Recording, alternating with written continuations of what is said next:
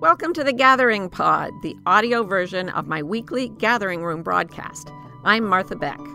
Welcome to the Gathering Room. I am Martha Beck. Did I get it right? I did. Okay, fabulous. So today I wanted to talk about how everything is sacred. I think I called it everyday sacred or sacred every day or some other concatenation of those three words sacred every and day. And the reason is that I've been getting a lot of benefit from three precious allies. Well, four my two dogs, my son Adam, and the COVID virus. And it's been helping me realize a better way to be in the world um, as opposed to the way I was taught and the way you were taught, almost certainly.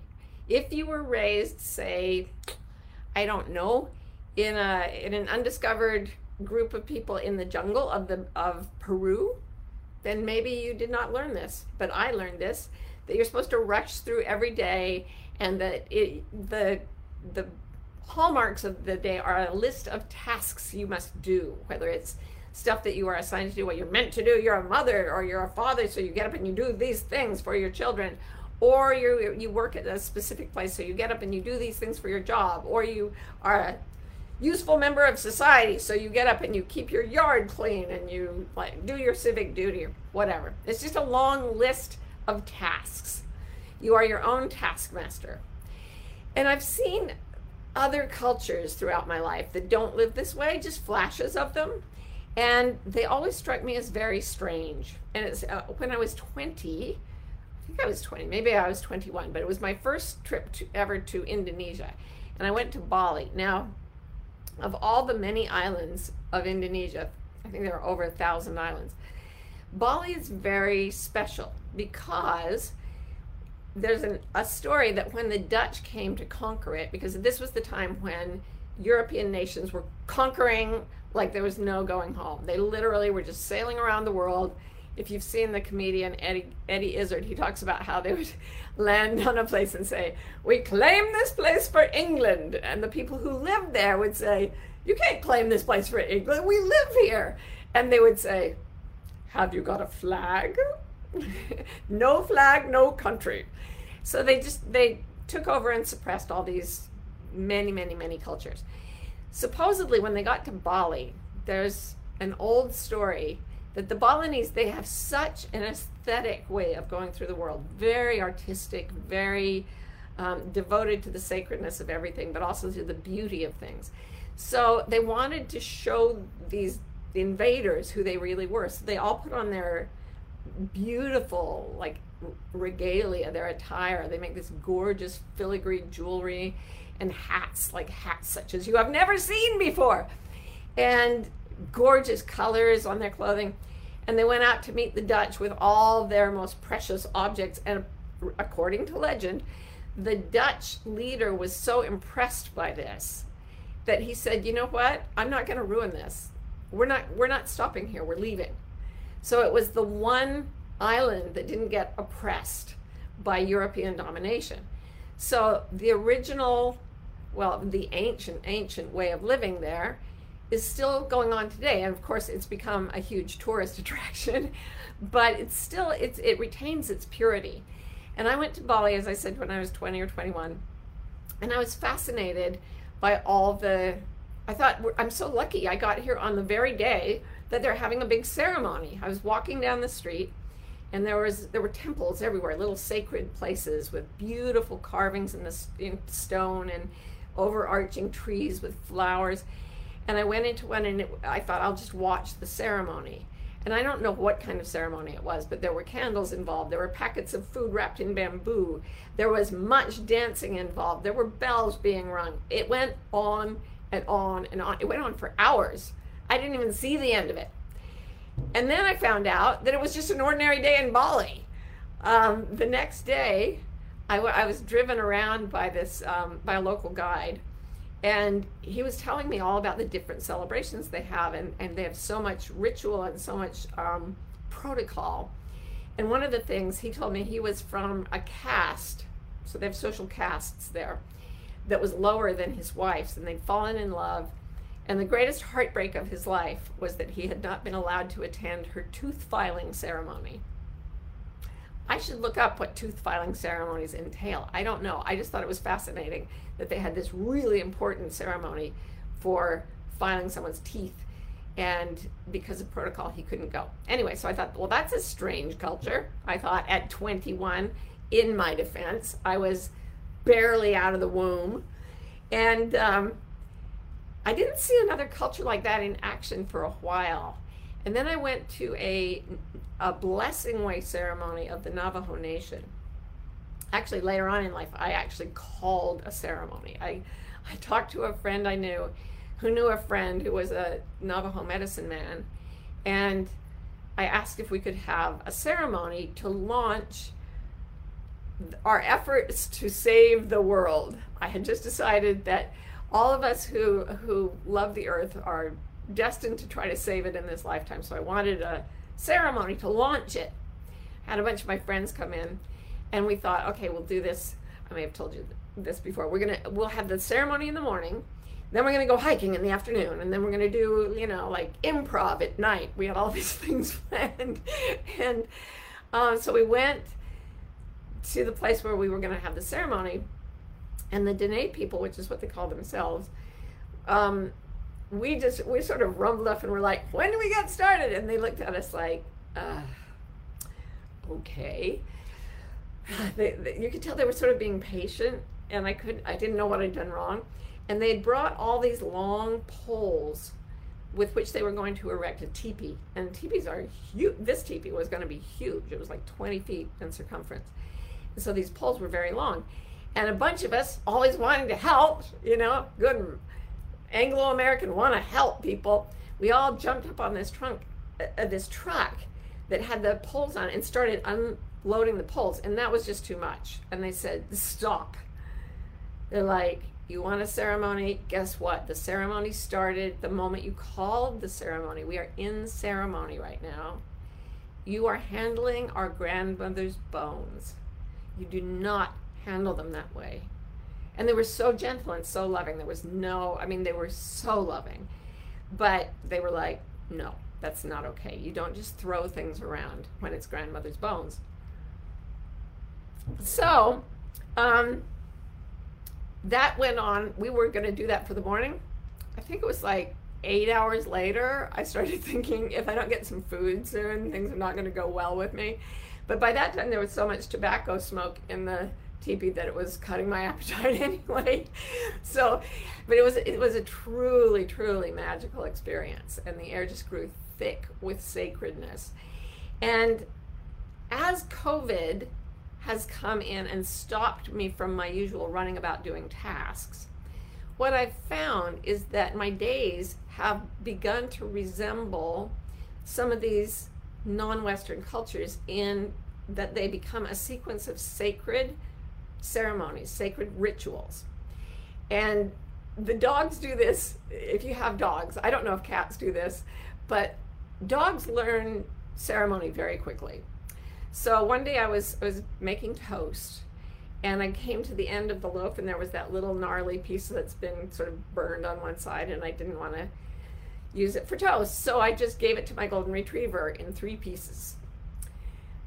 Every day since, and it has been years, the moment I appear in the morning, the dog runs to the place where she received the bread and starts tapping her toenails on the floor. she doesn't bark or anything. She's too good for that, but she's just like tippy tappy, tippy tappy. I need my morning bread. So that's the first thing every day is morning bread. Always in three pieces. If it's two, she's completely baffled. If it's four, she's like, What are you doing? Has to be three. Okay, good. After dinner, once I had some broccoli left over. I thought broccoli is good for dogs. So I gave each of our dogs, Claire and Bilbo, a little serving of broccoli after dinner. So every single dinner, the dogs, we're, we're in the middle of dinner, and the dogs come circling like sharks. And if I forget to give them an after dinner vegetable, there's no peace in our lives ever. It, like the ritual must be observed.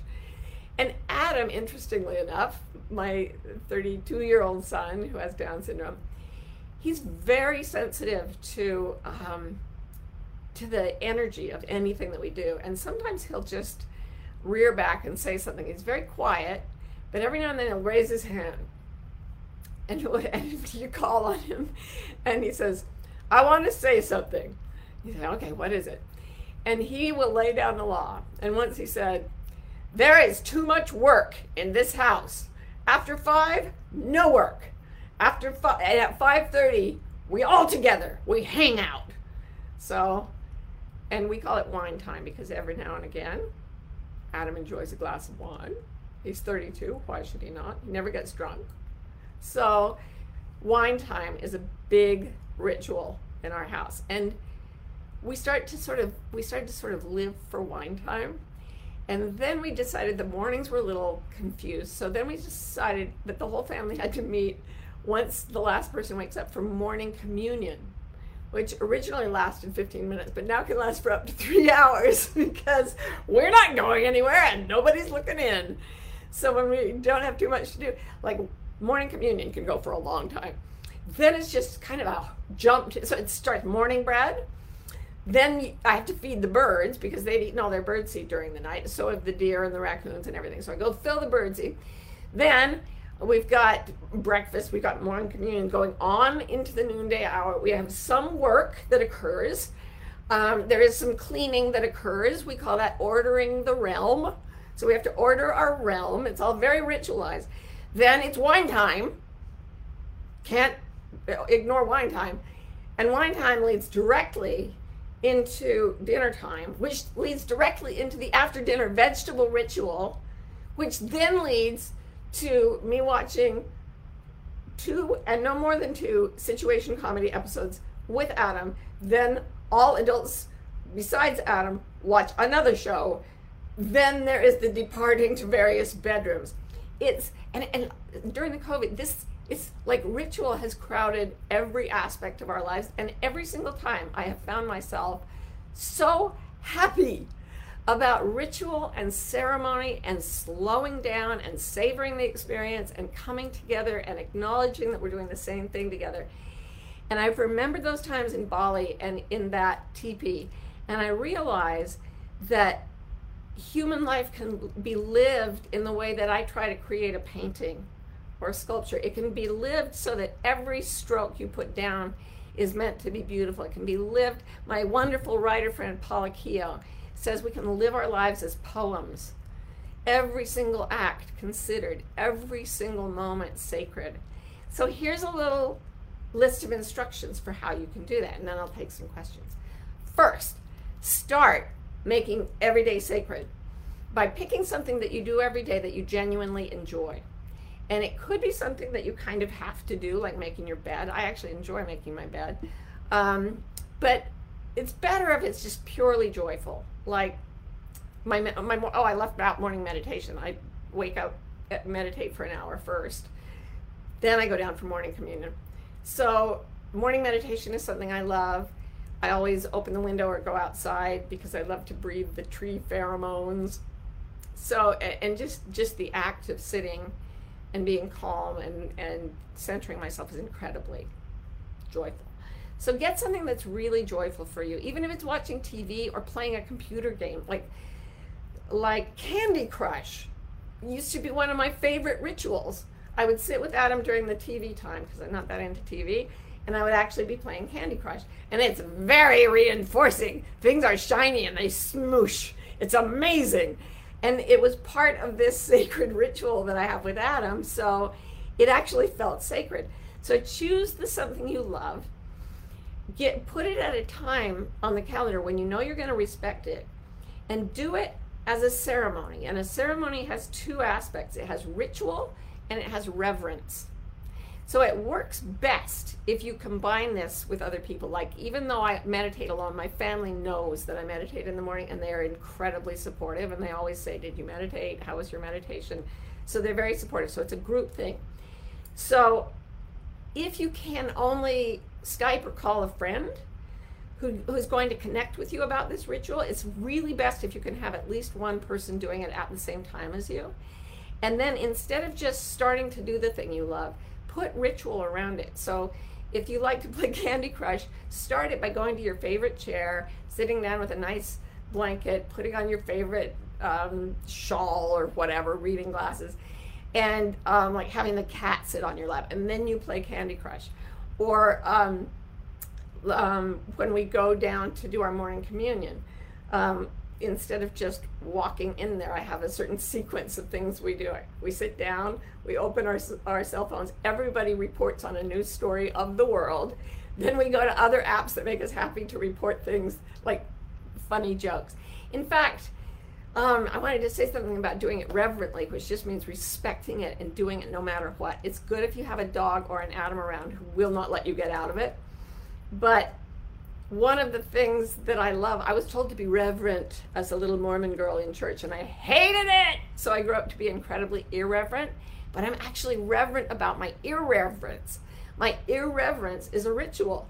So the way I, I, I go to affirmation sites and I look for weird animal pictures and I put affirmations together with weird animal pictures. Like it'll be a picture of a dog, like doing a face plant on a yard, and it will say, everything I do is divinely guided. And I make these stupid little affirmation things that I can't use because I love to. And that's part of my morning ritual.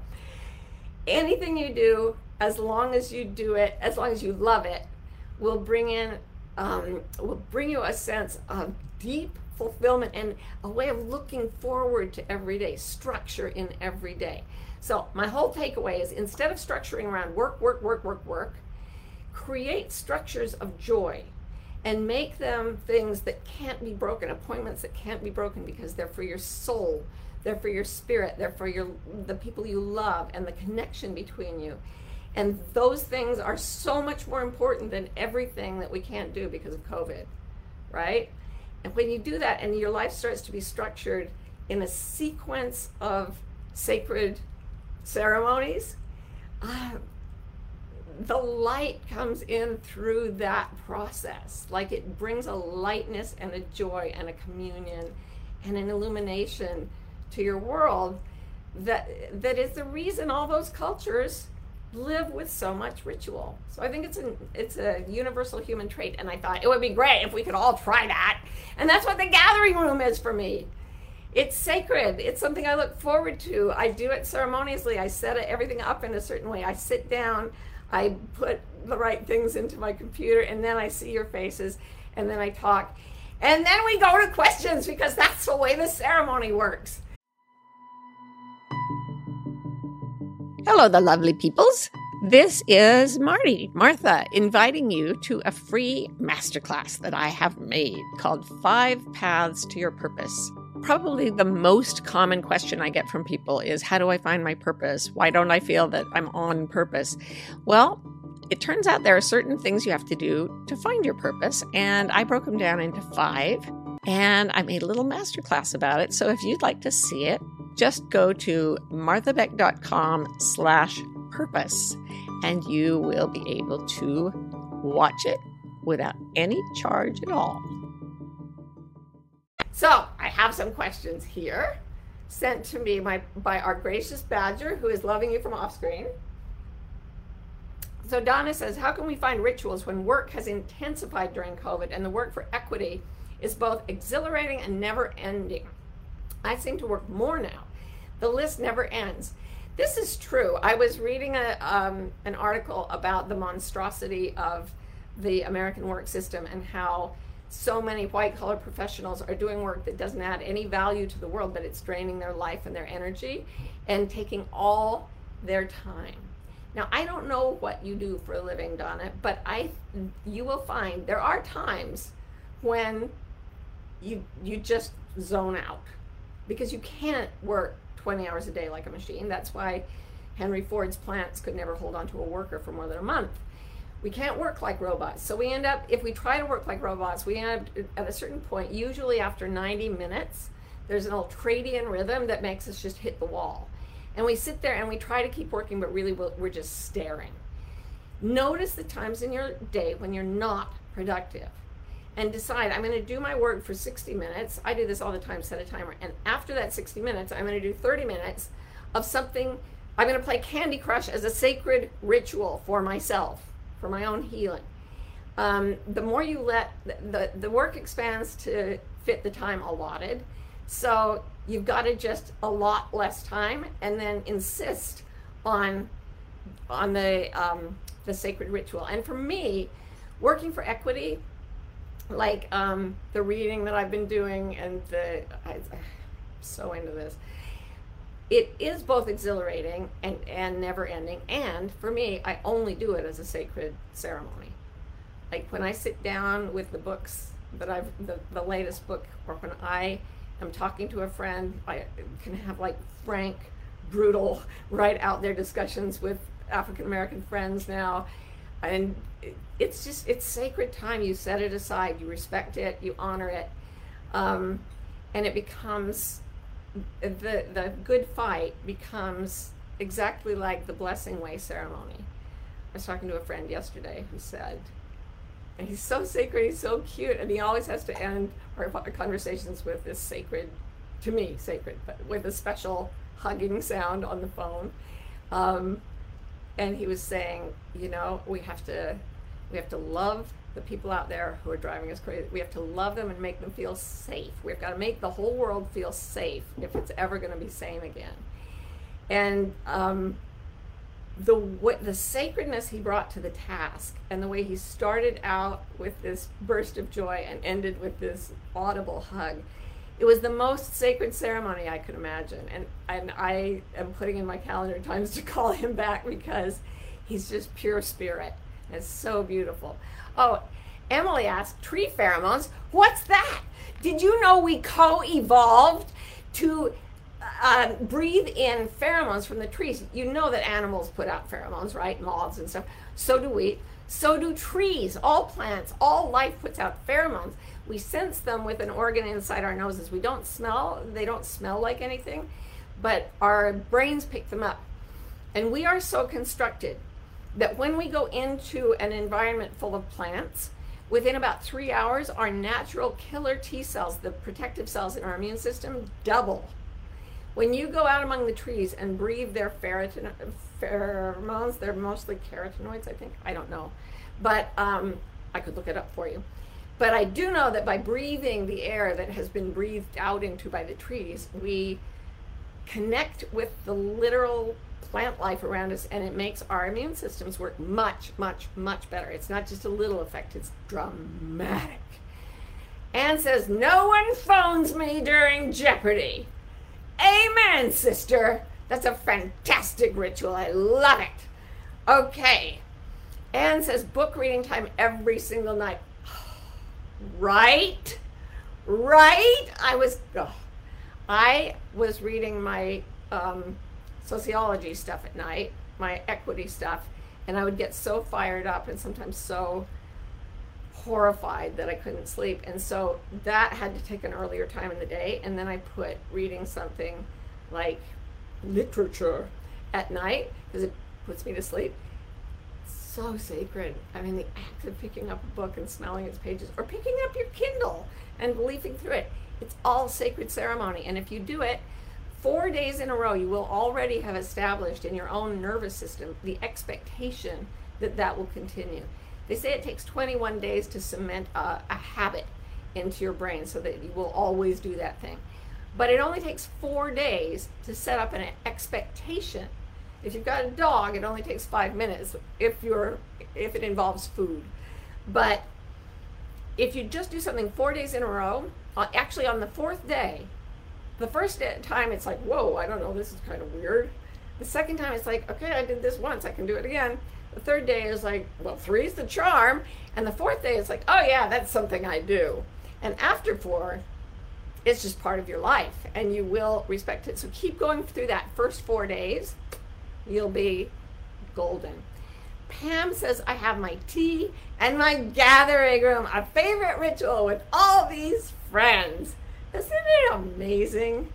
I just wanted more ritual. And so I just started broadcasting. It's ridiculous. And here you are, and we're having the most wonderful time. Okay, Supriya says, What's the consensus on affirmations? Sometimes it feels like the repetition reiterates my doubt. Yeah, there's something in the brain called the ironic monitoring process. And the problem with it is that if you have an affirmation like, I see greatness in all I do, that signals the ironic monitoring process in your brain to go around looking for places where you don't see greatness because there's an underlying fear behind every affirmation is its opposite. Like i see greatness in all i do is kind of like i doth protest too much about maybe not seeing so much greatness in all i do so you're sending the brain to go look for contradictions and for many people for me now affirmations may be perfect for you but for me, I have this weird boomerang effect where I say an affirmation enough times that I'm feeling really great. Every day in every way, I'm getting better and better. And it's just getting better and better. And then the ironic monitoring in my process in my brain is saying, no, you're not. No, you're not. No, you're not. That's ridiculous. Every day in every way. How could it be? And then it hits me like a thunderclap.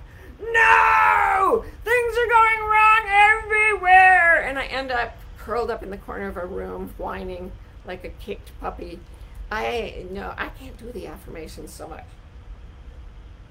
But if they work for you, they're great. And also, if you put them with funny animal pictures, awesome. You will love them. Okay. Nick says rituals are very important. I do them in my classroom. I'm a teacher, and the children immediately notice when the ritual is not kept. It brings a certain rest and structure. That is exactly right. And the fact that Nick is telling us about children really backs up what I think, which is that this is an inherent thing in all humans that we that ritual is a framework on our time, and th- what Nick says, a certain rest and structure to the day. When you know you can rest in the schedule of the day, a lot of your fear goes away. Um, I've worked at home forever, but even so, when COVID came and there weren't things in my schedule about travel, and I didn't have to fit things in here and there for other organizations for work related reasons, it the, the day felt kind of weird and helter skelter. And that's when all these rituals started coming in my family. They started emerging in the family. And I just noticed, I mean, there, uh, no, nothing bad's going to happen if we skip one or change one.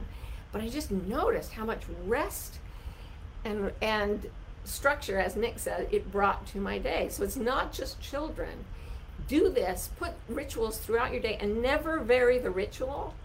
And you'll start to feel a kind of ease that your mind and your nervous system are going into a kind of rhythm with it. And within that rhythm, creativity arises, uh, joy arises, connection arises, and the divine emerges. It's, uh, so there's a reason that every single culture on earth, when it tries to go into the mystery, does so with ritual and ceremony. Um, when I was, as I said, the religion I was part of as a child, they did it to death. They did it with things that didn't feel sacred to me, and I tried to fake it, and it didn't work.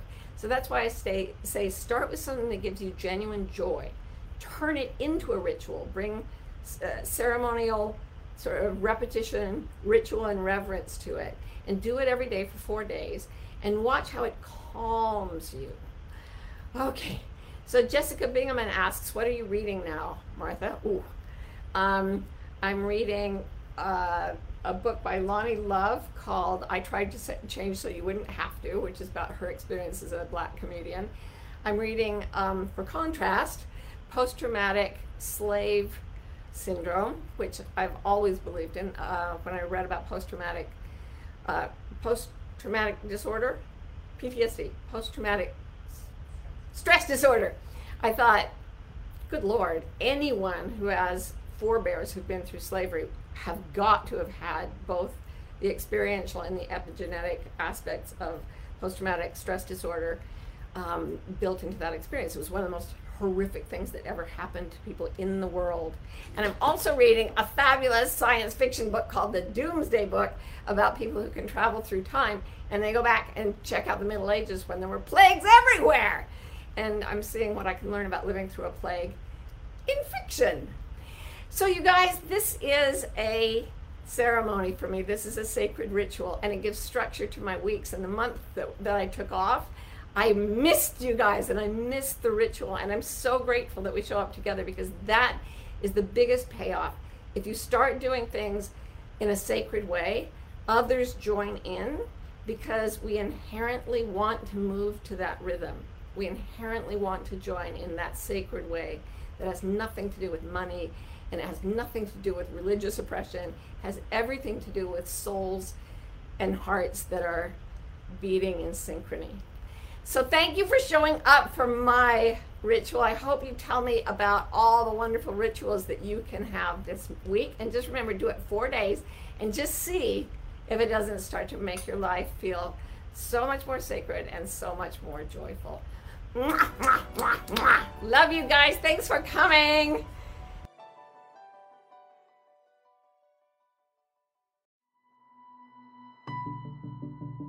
It's a bewildering moment to be alive. That's why Martha Beck, me, and Rowan Mangan, me, created Bewildered, the wildly successful podcast for people trying to figure it out. Most of us are trying to fit society's expectations about how we should live, which is stressful and confusing. On Bewildered, we look at topics like perfectionism, what it means to have enough, anxiety, and creativity to see where the culture may be pushing us all away from the lives that truly fulfill us. If you're bewildered, if you want to think and you love to laugh, come join us. For almost 30 years, I've been teaching people to do something that I call reading your internal compasses. I believe we are all born with direction finding mechanisms that are inherent in us and will help us find our best destiny. Uh, a few years ago, though, I realized that a lot of people were getting very, very anxious. And this is true. Anxiety is going nuts all over the planet. So I spent five years researching and writing a book about how to read your compasses and lower the anxiety that's getting between you and your right life. And I'm very excited about the book. It's coming out in 2025, but I would love to teach you about it before the book comes out. So this summer, I'm doing a course called The Wayfinder's Compass Moving Beyond Anxiety. And you can check it out by going to marthabeck.com slash compass, and we will have a fabulous time putting you on course for your North Star.